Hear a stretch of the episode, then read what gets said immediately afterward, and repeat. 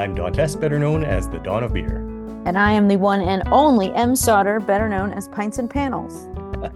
Welcome to episode 39 of the All About Beer podcast. Every two weeks, we talk with leading experts and take a deep dive into one topic in beer. This week on the show, we're going to talk about biotransformation, the next level in producing juicy tropical beers. Please visit allaboutbeer.com and follow us on social media at allaboutbeer.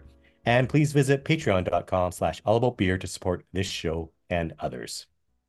So, Em, Yes. what do you think of biotransformation? Well, you know, to be honest, I've done a lot of research about it and I still don't really understand it. So I'm really excited to learn more and hopefully fully grasp what biotransformation is and how it affects beer. Yeah, that's just exactly why we have this show, right? It's, yes. um, so we have two guests today, and they're going to teach us everything we need to know uh, and understand to appreciate biotransformation. But first, if you would like to help support the All About Beer podcast, please reach out to podcast at allaboutbeer.com. Speaking of supporting the show, here's a word from our sponsors.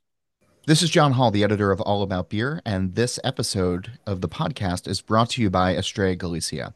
And I'm joined by David Mato. He's one of Estrella Galicia's brewmasters, and we're talking about alcohol free beers. David, welcome.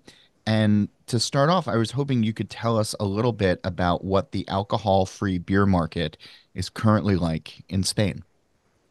Uh, thank you for having me. It's a pleasure to be here. Hello, John.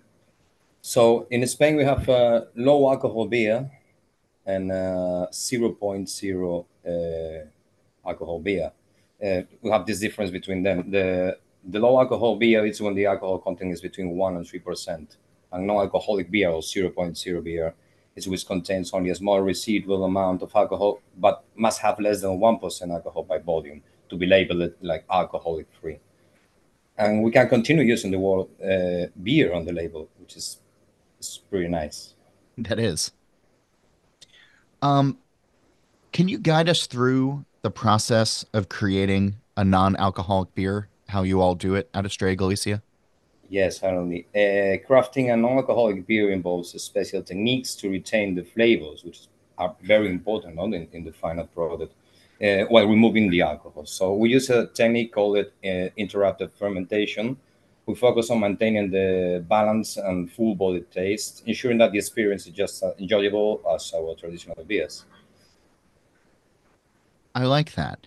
Um, and it and it for you as a as a brewmaster, what about the taste? Is it remind you of full strength alcohol beer? Mm, yeah, taste and flavor are very important for us. So we carefully select ingredients and and brew on a specific board. No, we make a specific uh, board uh, which ferment for between 12 and 15 hours before stopping the process through cooling, and then we blend this brew and two parts of this brew and one part of normal beer, and we give them a maturation of a week. Then we make a vacuum distillation of this blending and it's just a it's a way to maintain the full body and some of the aromas uh, of the of the normal beer.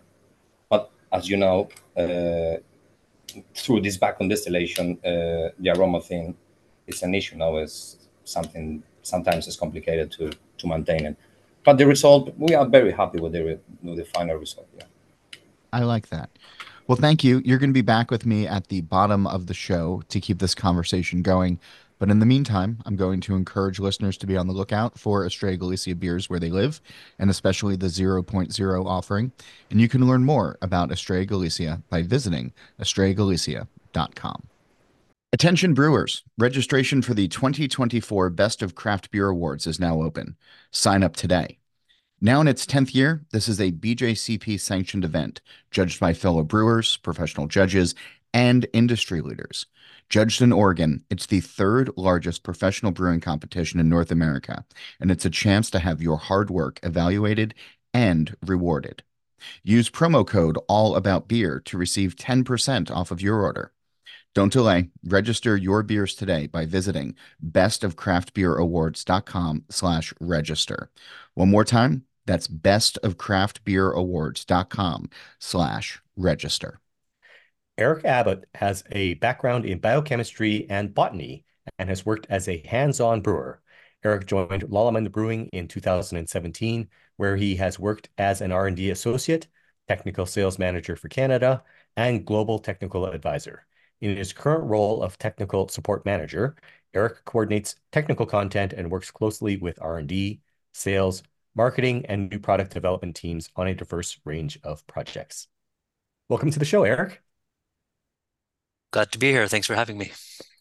Okay, so square one, what exactly is a biotransformation and explain it like somebody on this show may have failed chemistry. Yeah, uh, me, me, I failed chemistry.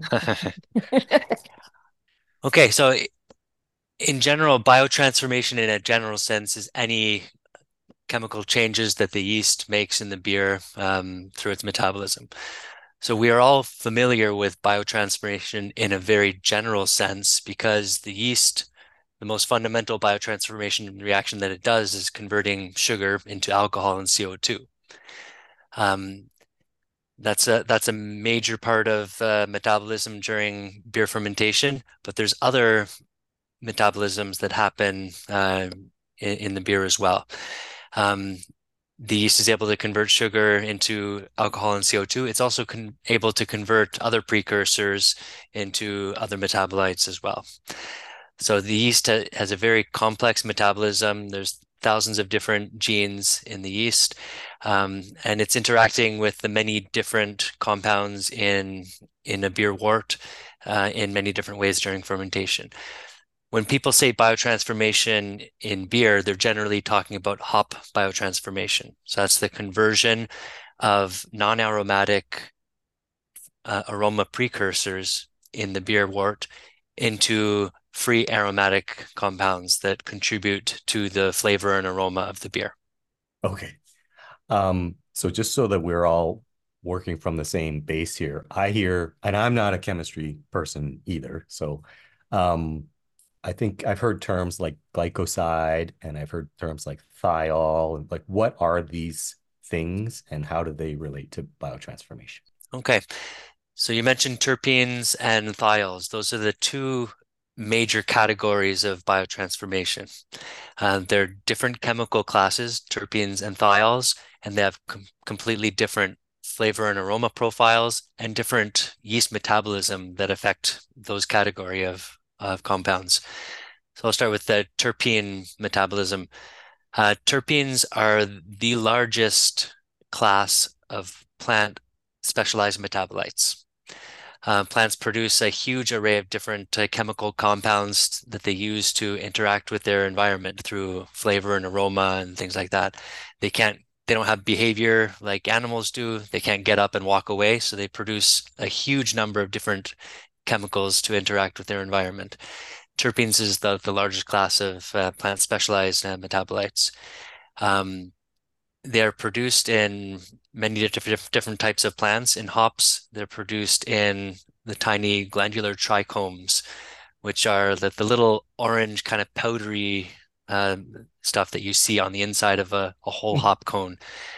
Um, that's basically a little oil pouch, and it contains uh, a lot of terpenes. So some of these terpenes will be free and aromatic already in the hops. That's why they smell so nice.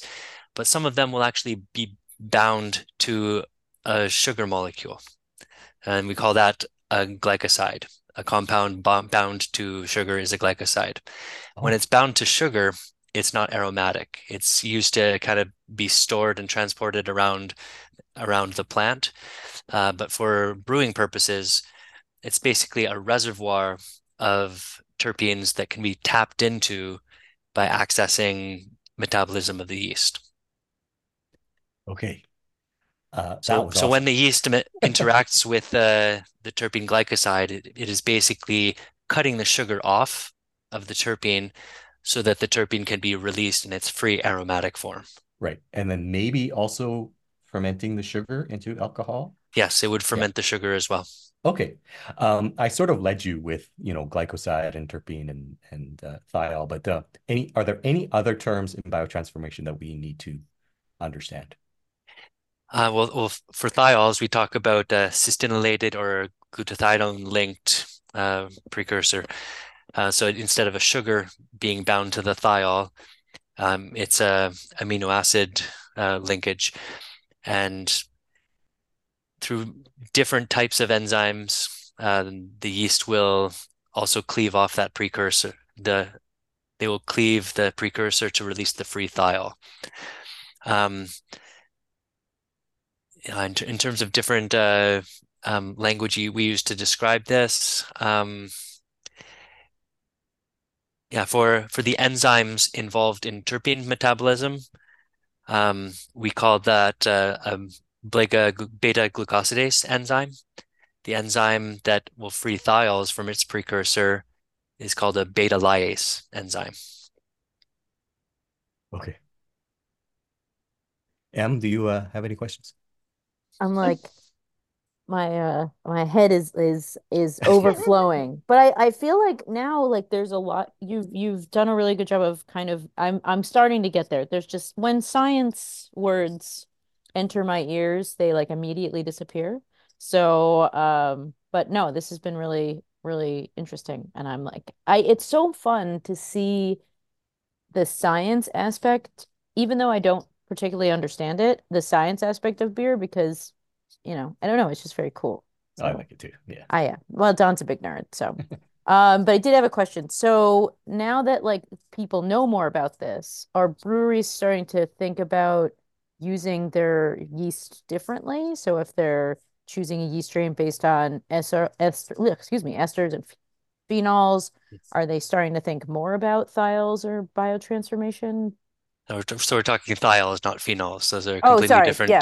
Yes, completely different co compounds. See, this is me failing chemistry again and again through adulthood. phenols or, or phenolics are the yes. kind of spicier clove yeah. character yeah. that you you get in some yeast strains, uh, but thiols are generally derived from the the hops. Yes. Um, and freed by by the metabolism of the yeast. So I guess that's the question, though. Like and maybe I'm wrong about this, but I think biotransformation or this idea of freeing hop compounds into uh, free aromatics is a relatively new concept, at least it is to me. So to the extent that brewers had been selecting yeast based on esters and phenols, are they now maybe thinking more about and select making yeast selections based on its biotransformation and thiol ability? Absolutely. Um, okay. Yeast producers are characterizing the all right, uh, yeast producers are characterizing their yeast strains to um, to determine which ones have higher activity of beta glucosidase, so terpene favoring, versus beta lyase or thiol favoring metabolisms. So certain yeast strains will be advertised as being high biotransformation either for terpenes or for thiols, or sometimes for both. Um, and brewers are adapting their processes and their ingredient choices to promote biotransformation. So whether that, that be from uh, choosing hop varieties that are higher in either terpene or thiol precursors, choosing a yeast strain that is higher in beta glucosidase or beta lyase enzyme activity, or by potentially using uh, what we call an exogenous enzyme, which basically means an enzyme outside of a living organism that has been extracted and purified and that can be added separately from the yeast um, to allow the, the enzyme activity to proceed. Um, so one example of this that we have is a Aromazyme that Lallemand Brewing produces. It's a purified beta, beta glucosidase enzyme that basically allows you to add the beta glucosidase, so terpene favoring metabolism in a way that is separate from the metabolism of the yeast. Okay. Um, so you have different strains now that are what I'll call old school. They're good at making esters or whatever. And then we have these new, more biotransformative, if that's the right term, biotransformative uh, strains. Um, is it just a, should brewers just be selecting one or the other, or are you? Would you suggest to brewers that they think about uh, multiple strains in their ferments so that they get the best of both worlds or and or a balance of things or how do how should brewers be thinking about their yeah well it's interesting that you you talk about some kind of uh, more traditional or ordinary strains versus uh, versus say say a a more modern biotransformation strain it's a little it's a little bit misleading to say that because through our research we're actually finding that some of our more traditional strains for example the diamond or nottingham strains they seem to have at least in lab trials a fairly high beta lyase or thiol promoting metabolism. Um, and that's some, not something that we would have necessarily expected because people are not really tending to use the diamond yeast. It's a lager strain uh, to produce very hoppy beers, but yeah. we're seeing a little bit more of that with uh, cold IPAs, for example, or like modern modern hoppy lager styles. And diamond would actually be a good choice, even though it's a, a classic strain that we've had in our portfolio for for a long time now. Um, and but there there are certainly newer hop strains that are released and and specifically promoted for their biotransformation potential as well. Okay. Oh, so everything's old um, is new again. So you yeah, kind of, I love it. Yeah, yeah, being characterized in in different ways. Um, yeah, which is interesting. The the characterization of these strains is actually pretty complex. Um, the metabolism of these yeast it is very complex, and there's many different compounds that they're interacting with. Uh, for terpenes, there's uh, thousands of different terpene structures uh, that are known. Um, so uh, what we're finding in some of our research is that um,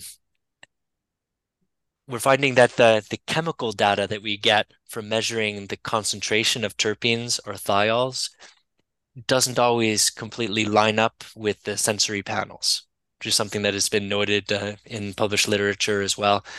Um, so it's really difficult to fully characterize these strains in term in terms of their potential to actually do work in a in a commercial brewing environment or at a homebrew scale as well. Um, there's some limitations to laboratory experiments. Um, when we're studying thiols, measurement of thiol levels, thiols, they're a sulfur containing compound the sensory threshold is very, very low concentrations, and these compounds are present at very, very low concentrations. So they're very difficult and quite expensive to actually measure and quantify. And there's only a few labs worldwide that are able to do this, and it's very expensive analyses to do. Um, so it means that uh, you know, although we are progressing with the research in the field of biotransformation, both related to terpenes and thiols, uh, there's still a lot of work that can be done and that is being done in our lab and in other labs around the world. Love that. So cool. That's very, very cool. So is this purely the way that I mean I think about thiols and biotransformation, for me it's all about hop aroma and flavor. Um, but uh, should brewers be thinking about biotransformation and to add other flavors to like say any other styles, saisons, pilsners, anything? I mean, this could work with any beer. Yeah, absolutely. Actually, some saison strains or Belgian strains in general tend to be fairly high in biotransformation activity.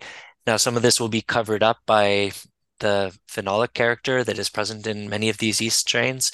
But if you're brewing a hoppy saison, you're going to likely see some biotransformation activity as well. Um, certainly, it could be it could be used to promote hop character in in any style. the The problem is is that it really only works in highly hopped beers. Um, in if there's not very many hops added to a beer, it's not a very hoppy style, you're not going to have many precursors for the yeast to work with. So it's not going to be able to add more than the amount of precursor that was added in the hops in the first place. Right. It doesn't create anything. It just converts mm, yeah. the precursor into a free aromatic compound. Right. It releases them basically. Right. It releases them, but you need to add it in the first place in the form of um, like a pretty big hop load. Right.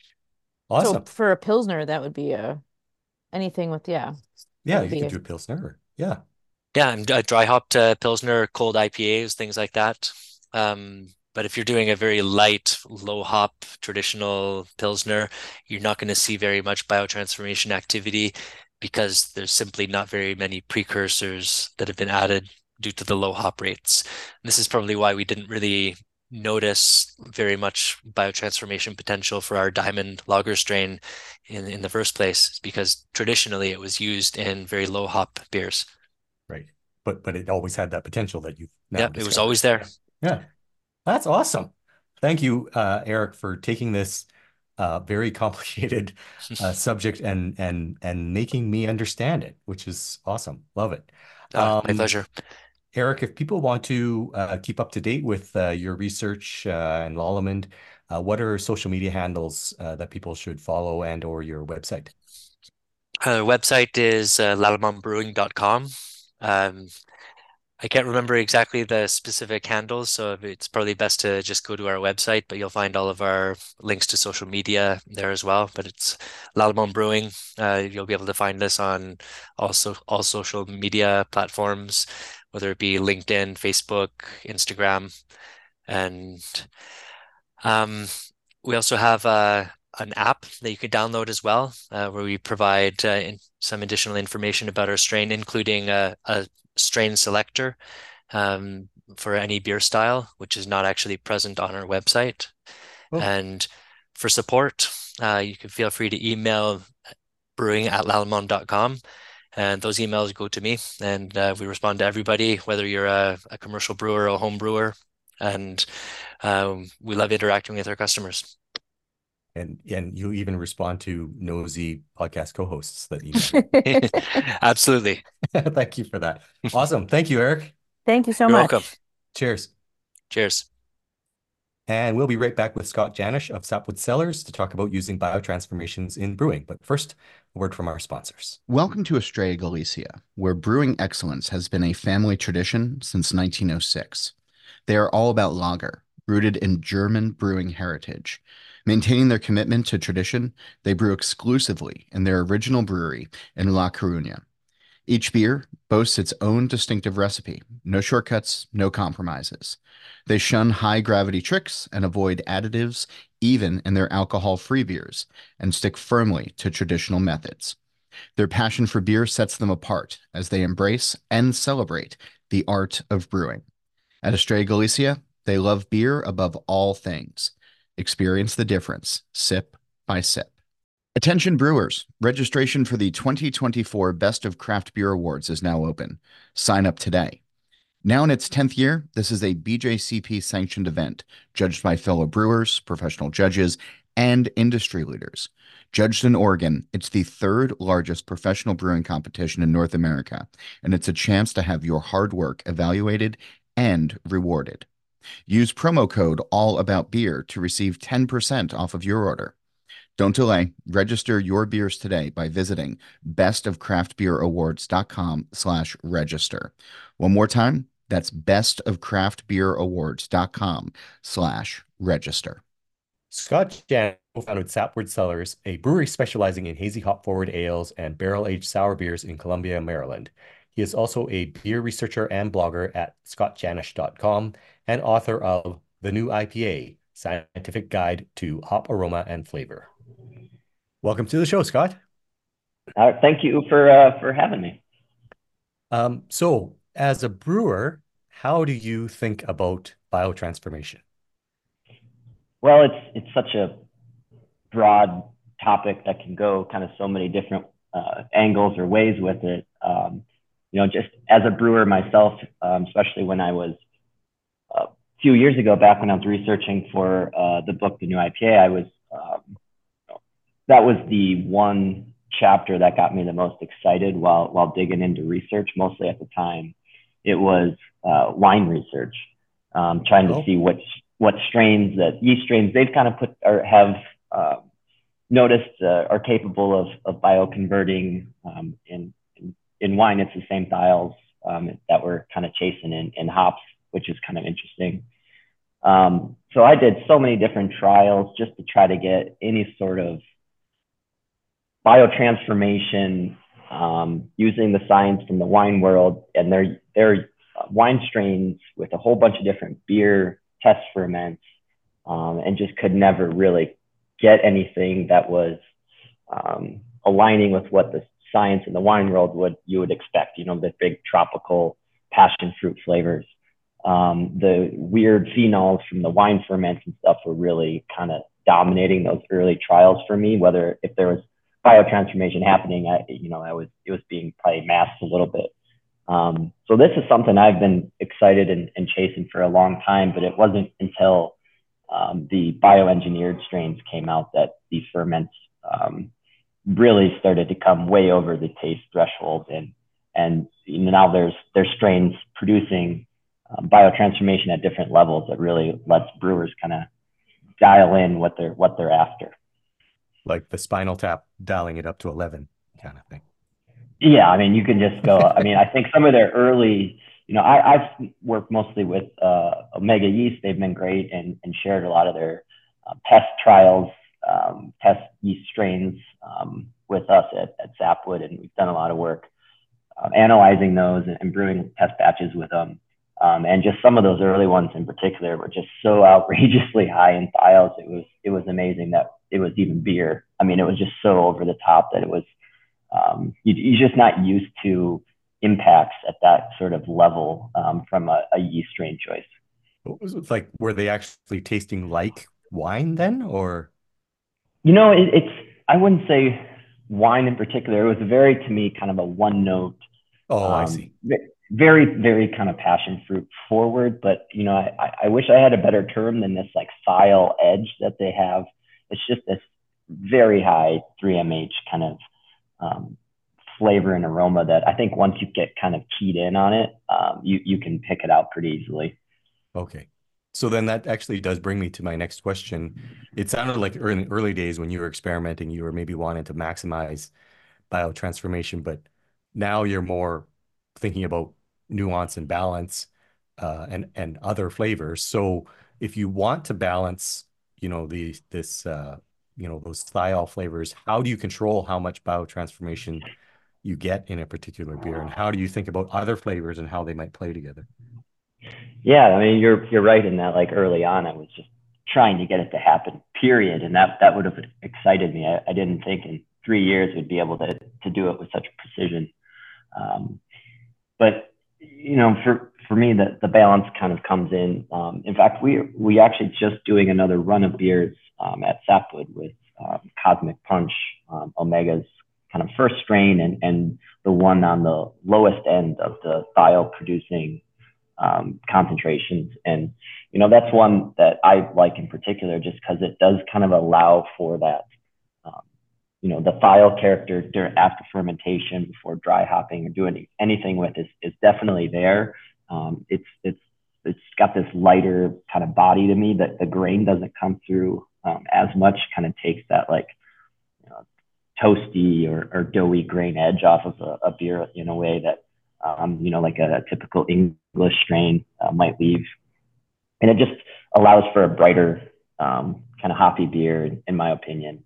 Um, and you can you know, use some of the science with a strain like Cosmic Punch, where you can you know, pull some levers during the brewing process that will allow you to increase the final concentrations a little bit more, um, but still not be to the point that some of the, uh, the, the strains that are on the top end, like the Helio Gazer, uh, Lunar Crush, um, Star Party, those kinds of levels. It's not quite getting you there, but you can do things like mash hopping with mash with mash hops that are high in these uh, 3MH thiol precursors um, or you can, um, you know, add, add other products like uh, Phantasm um, to the, the whirlpool that increases more of those thiol precursors that a strain like Cosmic Punch can really um, work on, which, you know, gets you higher than you would with the strain on its own, but still kind of in that lower, lower range um, from some of those intense strains. And it's just, um, you know, that's just an, an example, I guess, of how you can kind of um, pull some levers to, to to get with where you're going with those.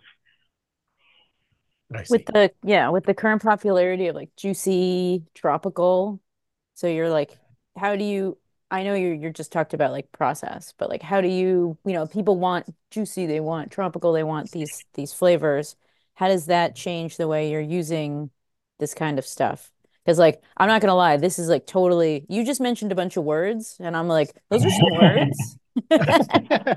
Are they English? Yeah. I was like, That's yeah. my trip. I don't know what they mean either. yeah. um, you know, I it, it's um, you know, I, I think that like the average beer drinker, like you said, is just kind of after um, you know, if they like a juicy IPA or hazy IPA, that's kind of what they want. They're not really concerned with, you know, how you got there necessarily. Um, but you know, for us, we kind of use these strains. Um, you know, I one example, I guess, of this that I I've really liked our, our beers is is mixed ferm beers, which seems kind of not true to what a mixed fermentation beer is. Um, but using this high thiol character going into barrels um, and just maintaining that over a long period of time um, gives you such a unique beer that you couldn't get otherwise in like that realm of brewing. Um, whereas if we're trying to go, like you mentioned, in the super tropical, juicy way, um, we could use a high thiol producing strain with a fruit of that kind. Like say you're doing a fruited sour and you use um, a high thiolized strain, um, then you could use potentially a little less of like, you know, passion fruit is, is an easy one because it already kind of goes in that direction. You can kind of dial that back a little bit um, and maybe potentially use a little less fruit. And so you're getting kind of like free, free in quotes, kind of fruit character in a beer, like a, uh, in a fruited sour. So um, you know, there's just so many ways you can kind of go with it. Um, and um, strangely, the the way, at least at Sapwood, we don't use it with very often is in a big juicy IPA. That's kind of where we just let the traditional method kind of speak for itself and, and where that style kind of originated, it still kind of is. Um, having said that, we've done a few um, you know, we I thought we did a beer with Tampa Bay Brewing Company that used Helio Gazer. Um, I believe that beer was called Placebo Punch um, with some um, Yakima Chief hop oils, and this combination of hop oils, dry hopping, and a high thiolized strain did create a very unique um, and fun, juicy IPA. So uh, I guess it's kind of a long answer you can you can do so many different you can go so many different angles um, with these strains, and that's kind of what makes them um, so exciting to experiment with. Um, you've spoken quite a bit about yeast, but what about other ingredient? Uh, pardon me, other ingredients like. I understand that maybe aged rather than fresh hops might offer more thiol precursors, and I understand maybe some unusual grains have thiol precursors like spelt. Yeah, I'm not sure the exact uh, precursor content of, of spelt, but in general, it's it's you know the the grains that aren't um, roasted as long is kind of my understanding that would have the most potential. Um, oh, I see. So yeah, using you know just there's just so many precursors in in like a pale uh, malt that it's um, that's kind of how those strains on their own can produce so many um, free thiols is just by converting those bound 3MH thiols um, during fermentation, which is, is also a thing that was uh, definitely not on my radar back when I was, uh, you know, experimenting with these. I would have never thought there'd be so many precursors in, in grain itself. Um, but the other one is, like you mentioned, um, hops. And, and to me, the, the interesting thing there is a lot of the hops that have higher precursor content aren't the ones you would generally think to use in a, um, you know, an IPA, for example, like using uh, is, is one that is uh, has a lot of thiol uh, precursors, but of course that's right. not one you would generally use. Um, and then using it in the mash, um, which is something we've always done at the brewery for more of a shelf life um, science around shelf life, but now you know utilizing. We just did a beer, a pale ale where we uh, had Cosmic Punch um, that was the primary fermentation, and then it had um, a whole lot of like 2021 Saaz in the mash. So we're kind of loading up the precursor content.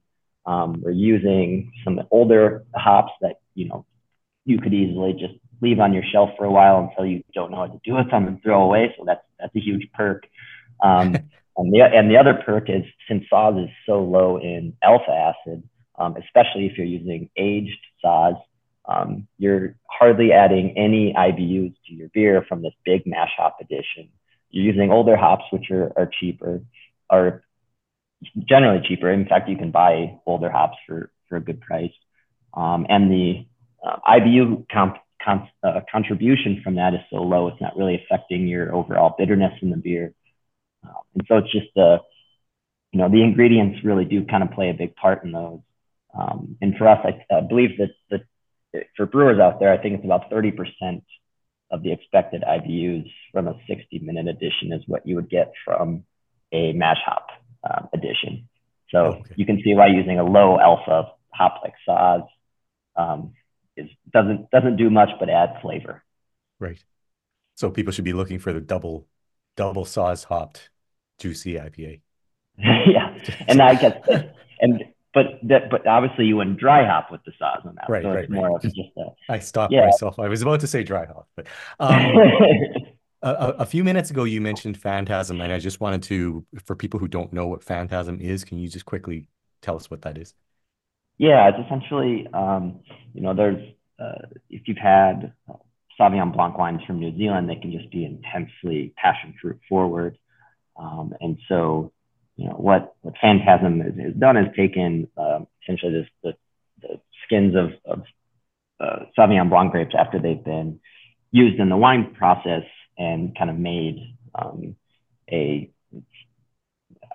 a dry powder is essentially what we have of of the um, leftover um, grape skins from the uh, wine process. So it's just um, it's essentially just what's left after winemaking, but these what's on the skin still has enough of these thiol precursors um, that a biotransformation capable yeast strain can then convert into um, free free thiols, which you would taste. So it's essentially like a powder of of wine leftover um, uh, uh, skins, grape skins. So um, the great great use of of that um, product, um, and that's you know we've um, had a lot of luck with that. Um, again, that's that's another one we we love to put into barrels. So using Phantasm in the um, whirlpool with something like Cosmic Punch, and then going into freshly emptied white wine barrels with uh, mixed microbes for a, good amount of time, like a year, uh, close to a year, or even you know well over um, a year. And there's there's something to these high thiol beers where they just don't oxidize at a level that other beers do. Um, thiols themselves are very sensitive to oxygen, so perhaps those are uptaking the oxygen and leaving the beer a little fresher. Um, but there is, you know, something to these aged beers with the th- high thiol hops that uh, we we really dig. That is super interesting. Yeah, I didn't even think about using Phantasm in a, in a Barrel beer. Yeah, that's that's mind blowing to me. That's cool. Yeah, it's fun. In fact, there might still be some of um, the bottles floating around, but we did one with with Bissell Brothers that was, you know, the same approach. So it was um, Tower Blanc Phantasm in the whirlpool, uh, aged it in fresh Sauvignon Blanc barrels.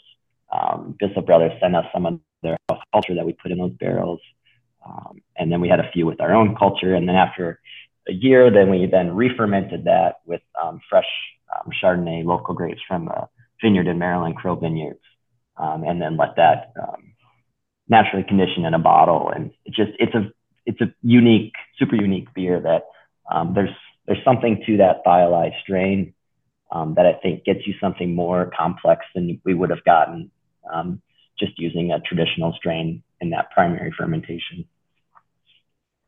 Very cool. So, like, what advice would you give to home brewers or even like pro brewers about utilizing biotransformations to their advantage? Like, is there a way that, I mean, they can just buy the strains and use them, or is there any advice you'd give them?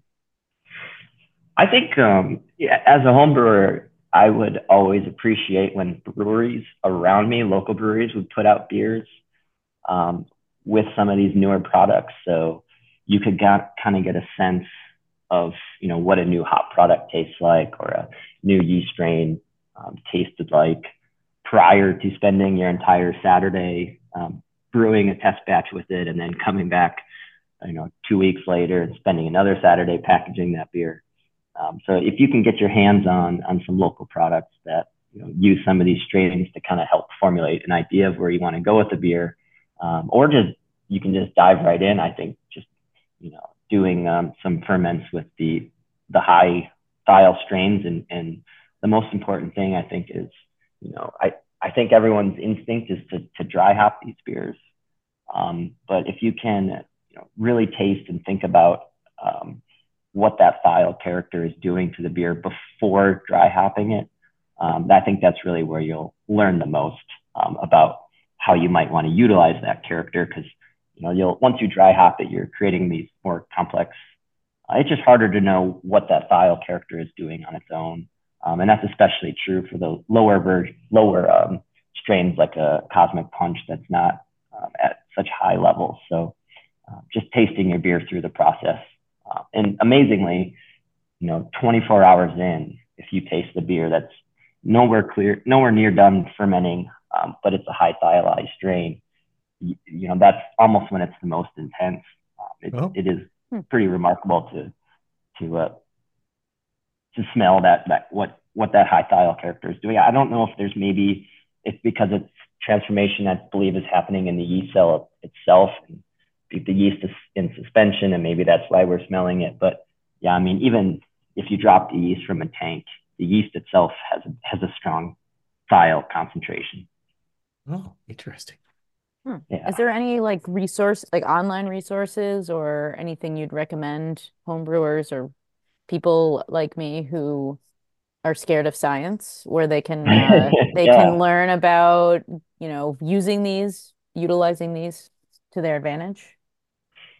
Uh, Omega has a great Omega Yeast uh, has a great newsletter now um, that I would recommend subscribing to. And if you go through some of their previous um, posts, uh, you you there's quite a bit on on thiolized strains. Um, on my uh, personal blog, I've done a few. Um, they are probably a little more in that high science kind of category, but they're um, if you search um, trying to think of what the name of the beer. Uh, we did a beer called the Locksmith. Um, that was a collaboration with Omega and Phantasm. Um, I have the whole recipe on there. Um, that you know, I think if you're just need a starting point to go from, that would be um, pretty helpful.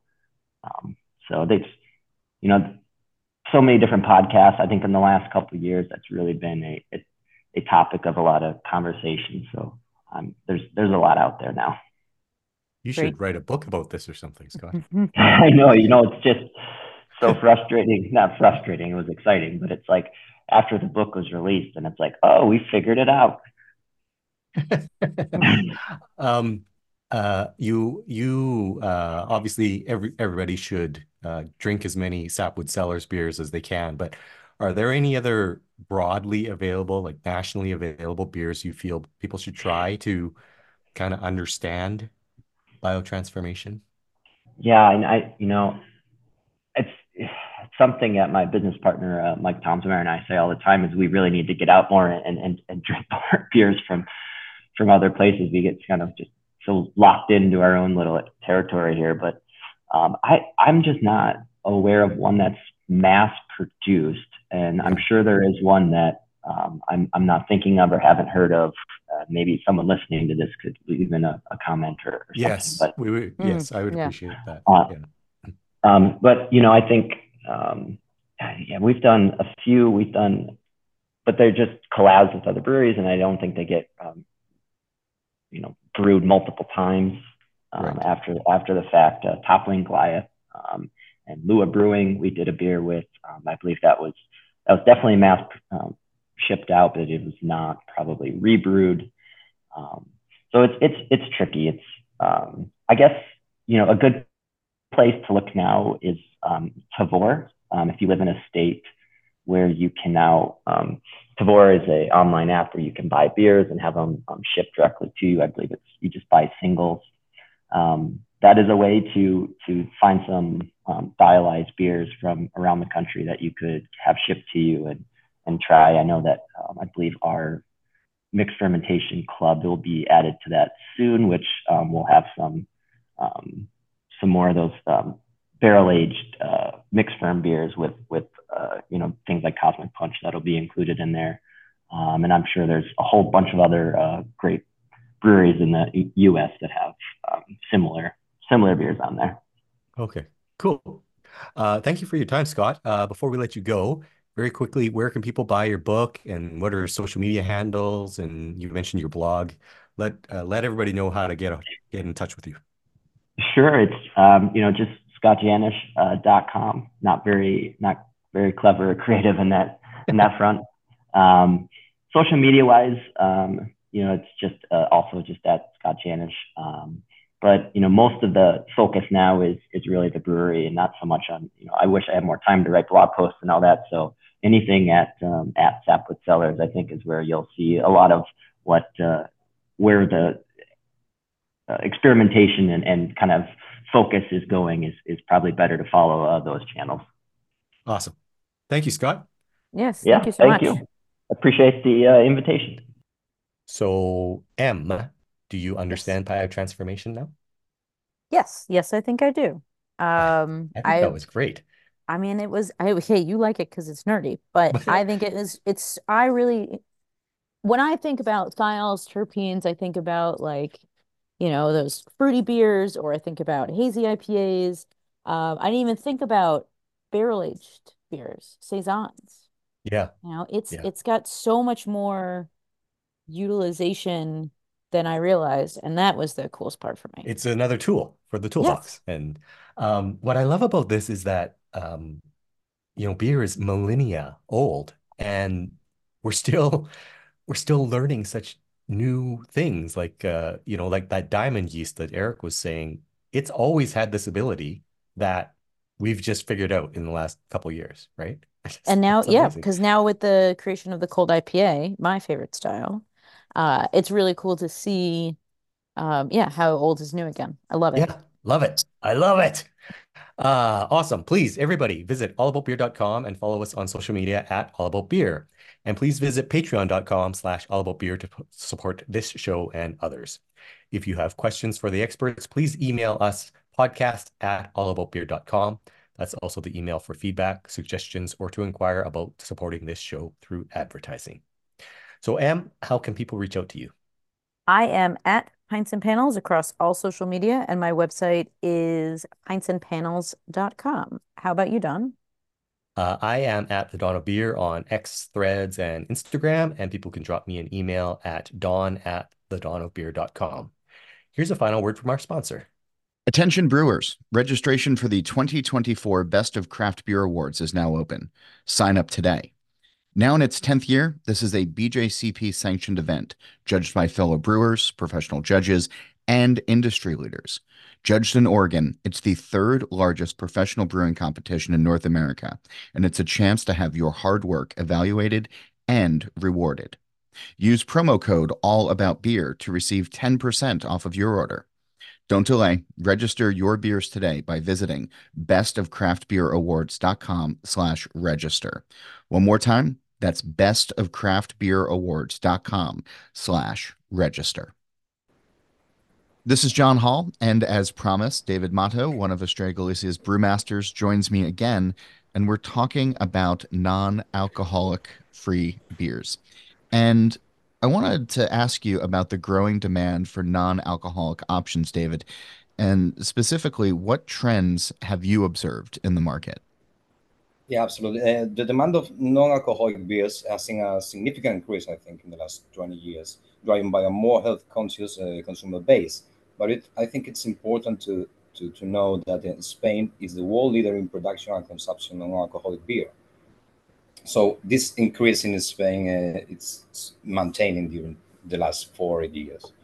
Uh, people are looking for alternatives that allow them to enjoy a high quality beverage without the effects of alcohol. So I think it's a worldwide trend uh, to pass to the non-alcoholic beers. Yeah, I like that.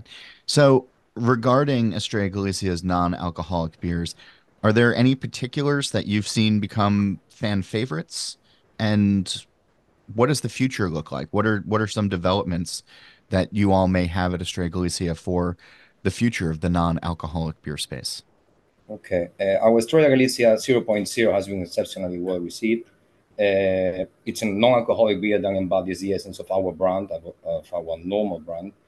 Um, we think that the balanced flavors and the refreshing profile have made it favorite among those seeking alcohol-free option. But it's also remarkable that in the last years, we started with the Estrella Galicia 0.0 Amber, where the multi notes take a center stage, and uh, I think now it's winning in uh, in this uh, yeah fight without the normal brand uh, with the normal brand. Sorry, and uh, yeah, I think it's a favorite now, the Amber one, and I, Nice. I for sure I prefer it.